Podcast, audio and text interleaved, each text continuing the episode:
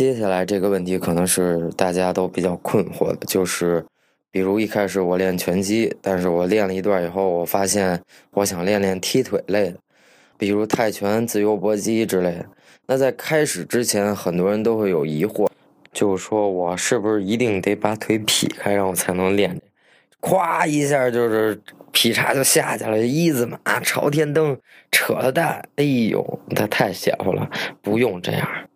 如果你练的话，练前练后都会有一些拉伸，然后随着你做这个踢腿的动作，熟能生巧，你慢慢就能找到这个感觉，然后你专项的柔韧性也会都得到提高，然后慢慢就会越来越好。所以你不用困惑这个问题，